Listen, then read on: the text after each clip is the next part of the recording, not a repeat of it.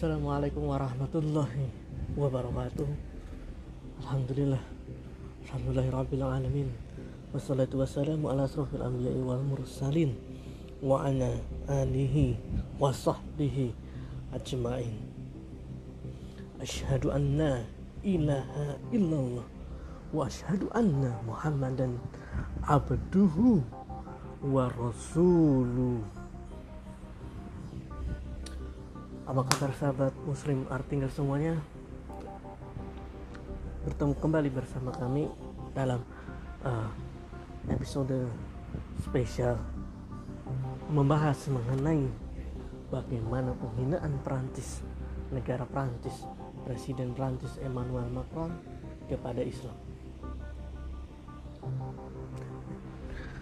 Beberapa minggu yang lalu Presiden Perancis Emmanuel Macron berpidato tentang Islam. Dia mengatakan bahwa Islam itu sedang dalam krisis. Islam sedang berada dalam krisis. Dan dia ingin mengadakan apa namanya kebijakan untuk mengatasi yang namanya radikalisme dan Islam politik. Kata dia. Kemudian juga uh, Emmanuel Macron mengatakan bahwa Islam itu harus sesuai dengan nilai-nilai yang ada di Perancis. France Muslim, France Islam, Islam Perancis. Mirip sepertinya dengan yang pernah kita dengar belakangan ini yaitu Islam Nusantara. Lalu setelah pidatonya terjadilah insiden seorang guru menggambar kartun yang ia katakan sebagai kartun dari baginda Nabi Muhammad Sallallahu Alaihi Wasallam. Lalu kemudian ada yang tidak terima, yaitu salah seorang pemuda Islam yang bangga akan keislamannya, yang berasal dari churchnya langsung memenggal kepala sang guru tersebut. Wah, ini akhirnya mendapat respon keras dari pemerintah Prancis dan Emmanuel Macron. Beberapa madrasah ditutup, beberapa masjid bahkan ditutup. Kemudian beberapa organisasi ormas Islam yang terkenal menurut mereka radikal terkait dengan sang pemuda ini ditutup. Bahkan beberapa sekolah juga ditutup oleh pemerintah Prancis. Dan tidak hanya itu, Emmanuel Macron justru menjadikan guru yang menggambar baginda Nabi Muhammad SAW ini sebagai pahlawan. Beliau mengadakan upacara kehormatan. Bahkan upacara kehormatan itu dilakukan di kedutaan-kedutaan besar Perancis di berbagai negeri. Kemudian tak hanya itu, beliau juga memasang namanya cover-cover dari majalah Hebdo yang selama ini menggambar kartun dari baginda Nabi Muhammad SAW di dalam gedung pemerintahannya. Dipamerkan di luar dalam gedung pemerintahannya dalam suatu apa namanya seperti TV besar itu. Luar biasa. Beliau mengatakan bahwa ini adalah kebebasan berekspresi tapi ketika istrinya dihina dia marah. Ketika uh, apa namanya orang berkomen negatif terhadap yang namanya Smith atau Yahudi maka dia dapat terkena sanksi. Dikatakan anti Smith ya kan? anti Yahudi.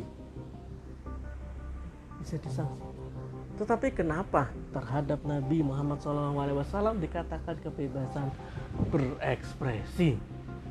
Padahal ini nyatanya bukanlah kebebasan berekspresi, tapi adalah kebebasan menghina. Ini menunjukkan bahwa bagaimana eh, apa namanya kebebasan yang selama ini didengungkan liberalisme yang selama ini didengungkan oleh negara-negara barat Perancis, Inggris, Amerika Serikat ternyata tak ubahnya hanyalah sebuah pisau bermata dua. Dia hanya tajam ke Islam. Tapi dia tumpul kepada selain Islam ketika dia menghina Islam menghina Nabi Muhammad dia katakan ini adalah kebebasan berekspresi. Menghina agama dikatakan kebebasan berekspresi. Logika macam apa itu? Tapi ketika menghina presiden menghina perempuan menghina ras tertentu dia katakan itu bukanlah itu adalah penghinaan dan itu bukanlah kebebasan berekspresi. Dan bahkan ada ancaman hukuman. Entah itu penjara denda dan lain sebagainya. Pidato Emmanuel Macron kemudian dilanjut dengan insiden pemenggalan kepala ini akhirnya terus berlanjut memperbesar Islamofobia yang ada di Perancis.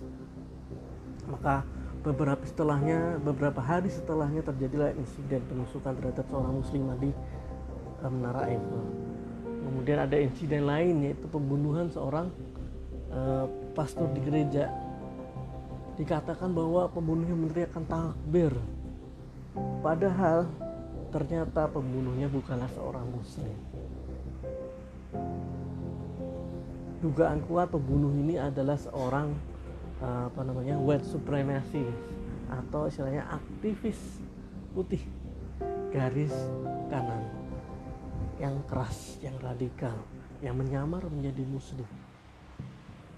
Dilihat dari mana? Dilihat dari logo-logo yang ada dipakai oleh sang pelaku. Akibat dari ini Perancis mulailah semakin keras terhadap Islam semakin keras terhadap kaum muslimin dengan alasan uh, memerangi radikalisme, memerangi Islam politik.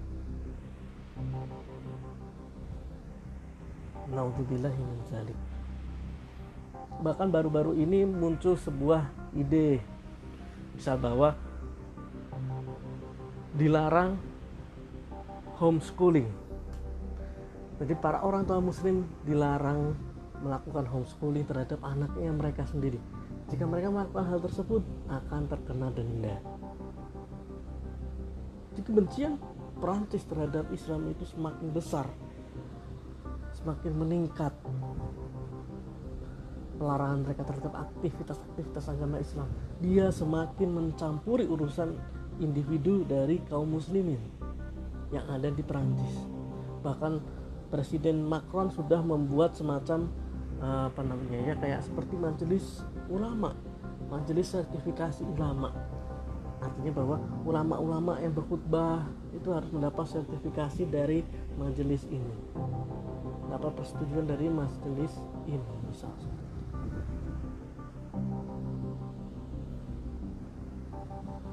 bahkan para imam-imam dipaksa menandatangani kesepakatan yang mereka sebut sebagai kesepakatan republik ya kan? Di mana salah satu kesepakatannya adalah tidak apa ber apa namanya ya tidak Islam politik lah.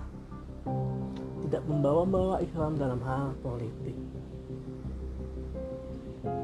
Pertanyaannya kenapa hanya Islam yang diperlakukan seperti itu?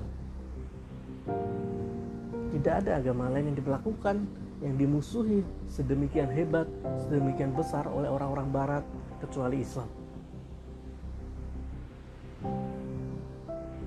Islam adalah satu-satunya agama yang dimusuhi oleh orang-orang Barat.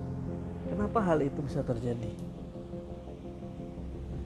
Padahal mereka berpendapat bahwa sekulerisme, urusan kehidupan, itu harus dipisahkan daripada agama. Kemudian kebebasan, mereka juga memiliki uh, ide namanya liberalisme, kebebasan. Bahwa manusia bebas hidup kehendak mereka sendiri. Artinya mau pakai uh, bikini terserah mau pakai hijab pun terserah. Mau pakai burqa pun terserah tidak pakai burqa atau istilahnya cadar pun juga terserah. Tapi kenapa? Ketika kaum muslimin itu memakai burqa atau cadar justru dilarang ketika kaum muslimin itu uh, membela nabinya justru dilarang. Ketika kaum muslimin berpolitik dimusuhi ya kan? Dan kenapa pula penghinaan terhadap nabi dianggap sebagai sebuah kebebasan berekspresi? Nah, ini adalah dualitas atau istilahnya standar ganda dari apa yang mereka sebut sebagai liberalisme. Artinya liberalisme yang selama ini mereka junjung tinggi kebebasan yang sebebas-bebasnya itu ternyata tidak ada. Itu ternyata subjektif. Hanya untuk mereka saja. Tidak untuk Islam. Tidak ada kebebasan untuk Islam.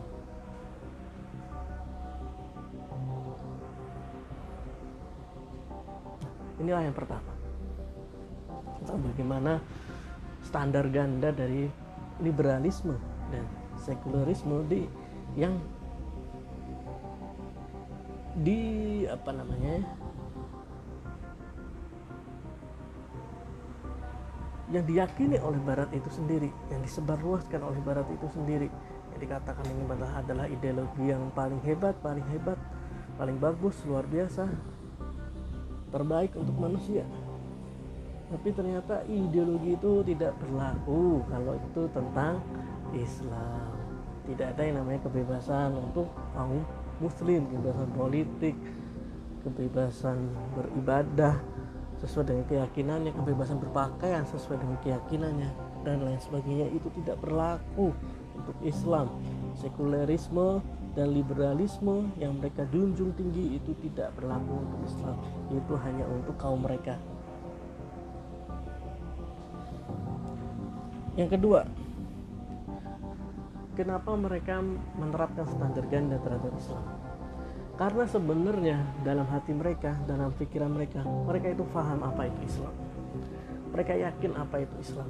Mereka tahu kalau Islam ini bukanlah sekedar agama sebagaimana agama mereka. Islam ini adalah sebuah ideologi yang mana bertentangan dengan ideologi yang mereka emban yaitu sekulerisme dan liberalisme. Mereka tahu bahwa Islam itu tidak hanya mengatur masalah individu saja. Islam tidak hanya mengatur masalah keluarga saja, tapi Islam juga mengatur masalah masyarakat bahkan hingga negara. Islam mengatur masalah politik, ekonomi, sosial, dan budaya. Bahkan hukum mereka tahu itu. Karena mereka tahu itu bahwa ketika kaum muslimin itu semakin dekat dengan agamanya, semakin dekat dengan Al-Qur'an, semakin banyak orang-orang Eropa yang masuk Islam, jumlah kaum muslimin semakin banyak dan di mana berislam secara kafah itu adalah tuntutan dari Islam itu sendiri, tuntutan dari agama mereka sendiri. Maka lama tidak lama apa namanya lama kelamaan kaum muslimin akan menuntut Islam itu untuk diterapkan secara kafah hingga level negara. Tidak bisa dipungkiri. Dan itu pasti mengancam ideologi mereka mengancam sekulerisme mengancam liberalisme. Karena itu mereka tidak ingin Islam itu diterapkan secara kafah atau Islam itu dipahami oleh kaum muslimin itu secara menyeluruh.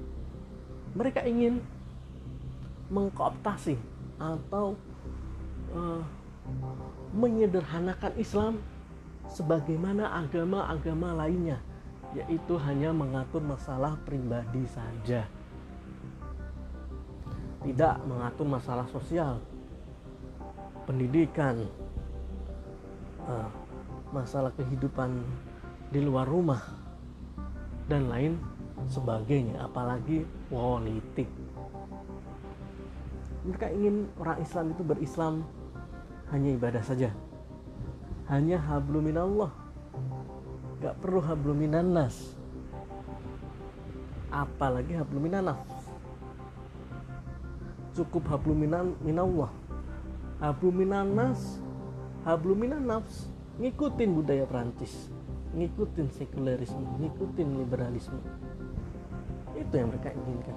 Karena dengan itu, maka Islam tidak akan pernah maju. Islam tidak akan pernah bangkit lagi. jadi selain itu mereka juga takut makin selain mereka takut terancam ideologinya tergantikan oleh selain ideologi mereka selain Islam mereka takut Islam itu kembali bangkit karena mereka sudah pernah merasakan bagaimana luar biasanya kehebatan Islam ketika zamannya Sultan Sulaiman Al-Qanuni hingga sampai zaman Sultan Abdul Hamid II. Bagaimana Perancis itu pernah ditegur oleh Sultan Sulaiman Al-Qanuni hingga Sultan Abdul Hamid II.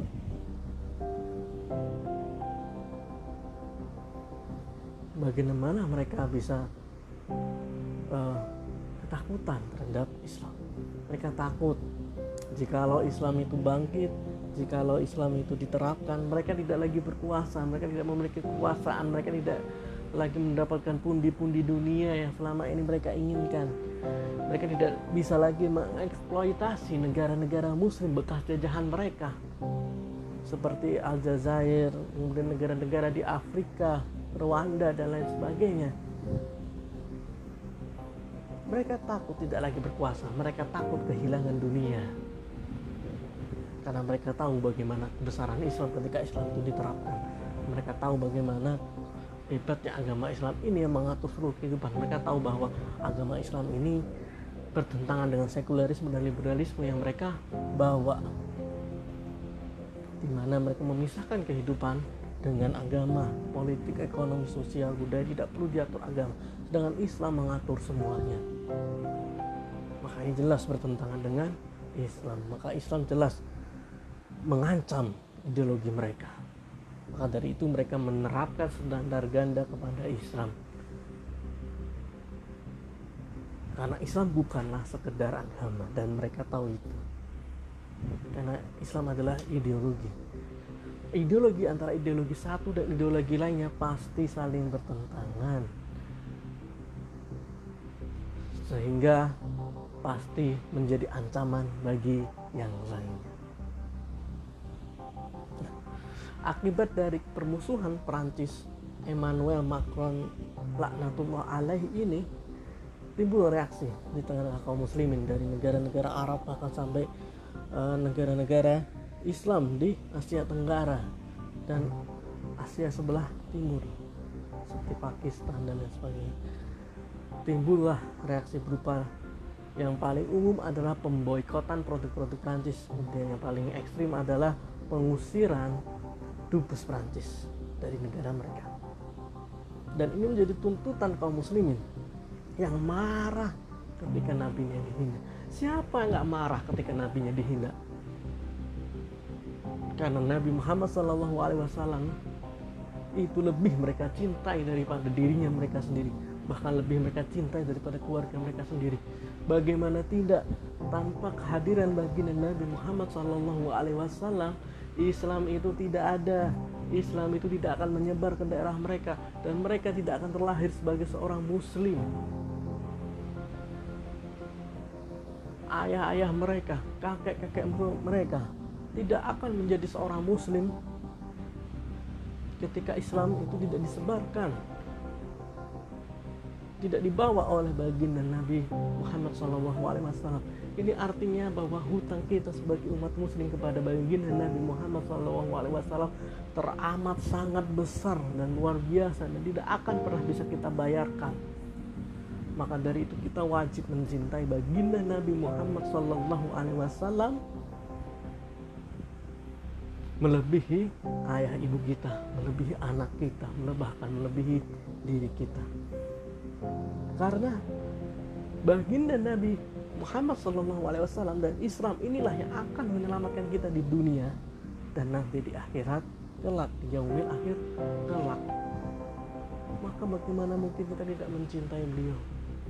Apalagi cintanya beliau terhadap umat ini begitu luar biasa. Hingga di akhir hayatnya baginda Nabi Muhammad SAW menyebut-nyebut kita ummati ummati umat umatku umatku umatku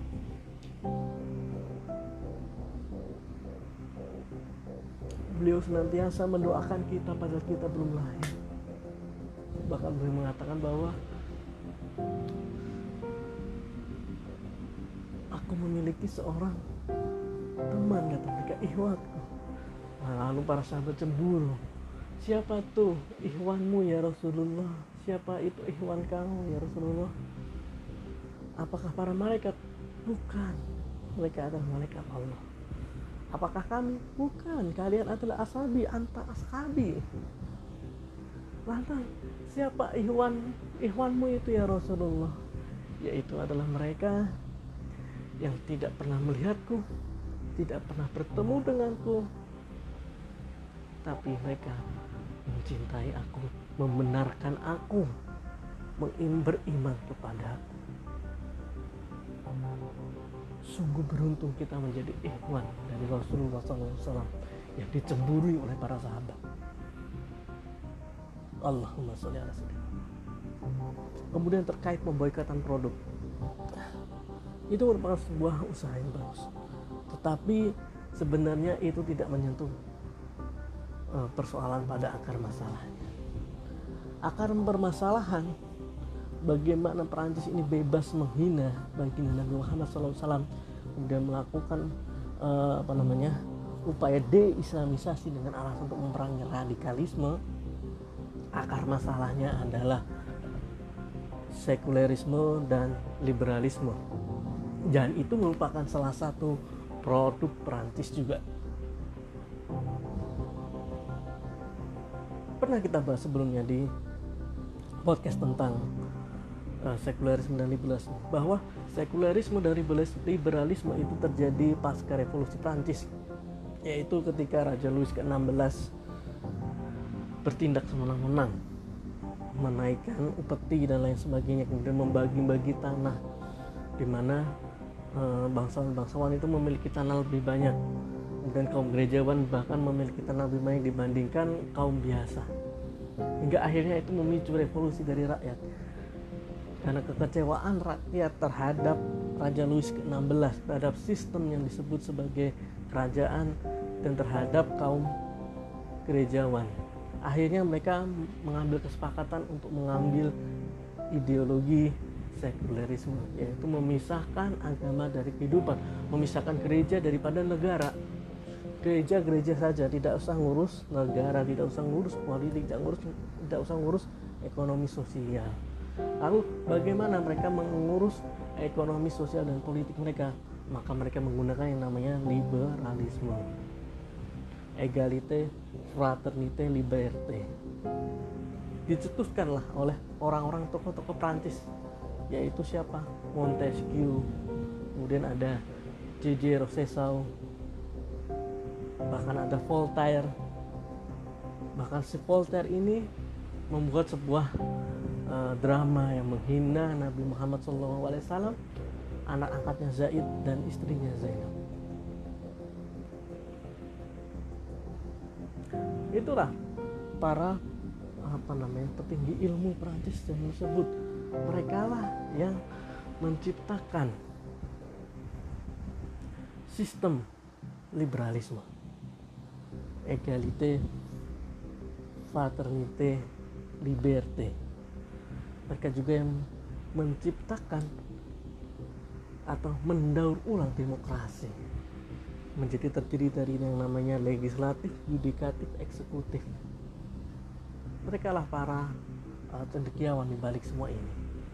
Maka jikalau kita memang ingin memboikot produk Prancis kita tidak boleh lupa kita harus boikot juga produk Prancis dalam hal pemikiran yaitu sekulerisme dan liberalisme. Karena ini adalah akar permasalahan yang menyebabkan penghinaan ini terjadi. Karena mereka melakukan penghinaan atas dasar liberalisme atas dasar kebebasan berekspresi yang dijamin oleh liberalisme di mana manusia bebas melakukan apa saja, bebas melakukan apa saja asal tidak mengganggu orang lain. Walaupun sebenarnya penghinaan semacam ini tidak terlalu dibenarkan juga oleh orang yang e, berpandangan liberal, liberal secara murni. Tetapi bagi mereka yang memiliki kebencian terhadap Islam, maka dengan mudah mereka melakukan standar ganda. Yaitu liberalisme ini tidak berlaku untuk Islam. Liberal apa namanya kebebasan menghina ini tidak berlaku untuk mereka tapi berlaku untuk menghina orang Islam. Berlaku untuk menghina baginda Nabi Muhammad Sallallahu Alaihi Wasallam. Maka di akhir ini saya ingin menegaskan bahwa ketika kita mendalami permasalahan Prancis kita harus runut. Permasalahannya itu apa? Dari akar masalahnya. Apa yang menyebabkan penghinaan ini bisa terjadi? Ternyata penyebabnya adalah Islam tidak memiliki kekuasaan. Kekuasaan berada di tangan orang-orang kafir yaitu orang-orang Prancis. Yang pertama. Yang kedua adalah hukum yang diterapkan di Prancis bukanlah hukum Islam, tetapi adalah liberalisme sekulerisme. Yang mana ini adalah hukum yang dibuat oleh orang-orang kafir tersebut. Di mana sejatinya dalam liberalisme itu memang ada uh, kebebasan yang sebebas-bebasnya. Yang mana jika tidak diatur kebebasan ini maka menghina orang lain itu merupakan sebuah kebebasan apalagi yang menerapkan ini adalah orang-orang yang kafir yang tidak amanah yang tidak jujur yang memiliki kebencian kedengkian kepada umat Islam. Maka jelas liberalisme dan sekulerisme ini akan mereka gunakan untuk memotong kebangkitan umat Islam mencegah bangkitnya umat Islam. Karena Islam itu adalah ideologi yang mengancam liberalisme dan sekulerisme. Maka harus dicegah harus di atur menurut kaidah mereka sendiri. Islam harus dijadikan sebagai agama semata bukanlah ideologi. Maka alasan kedua yang pertama adalah kekuasaan yang kedua adalah bercokol hukum atau ideologi selain Islam. Maka ketika kita menemukan dua akar masalah ini maka kita mudah mendapatkan solusi utama untuk mencegah kejadian ini kembali terjadi yaitu apa? Memiliki Islam memiliki kekuasaan yang pertama. Yang kedua hukum Islam ditegakkan di bawah kekuasaan tersebut. Maka dengan hal ini ketika ini ada umat Islam akan lebih terlindungi. Dan ketika ada sebuah negara yang berusaha menghina baginda Nabi SAW menghina kaum muslimin bahkan bertindak buruk kepada kaum muslimin. Maka negara yang memiliki kekuasaan Islam dengan hukum Islam dengan ideologi Islam ini yang mengemban ideologi Islam ini dapat dengan mudah meneriakkan jihad dan memobilisasi kaum muslimin untuk menghancurkan negara tersebut untuk memberi pelajaran kepada negara tersebut sebagaimana yang dilakukan oleh Sultan Abdul Hamid kedua ketika terjadi pementasan di Perancis terhadap salah satu karya Voltaire tadi yang menghina baginda Nabi maka cukup dengan seruan dari Sultan Abdul Hamid mengatakan bahwa aku adalah khalifah kaum muslimin. Dan jika tidak kau drama tersebut maka aku akan menghancurkan negaramu hanya dengan teguran itu Prancis takut dan membatalkan drama tersebut, pertunjukan drama tersebut. Inilah kekuasaan Islam. Dan di dalamnya mengemban ideologi Islam. Maka akhir kata kata terakhir dari kami adalah jangan hanya boykot produk-produk Prancis. Kita harus tingkatkan lagi boykot pemikiran sekulerisme dan liberalisme karena dia juga adalah produk dari Perancis dan Barat. Sekian terima kasih. Wassalamualaikum warahmatullahi wabarakatuh. Salam pemikir.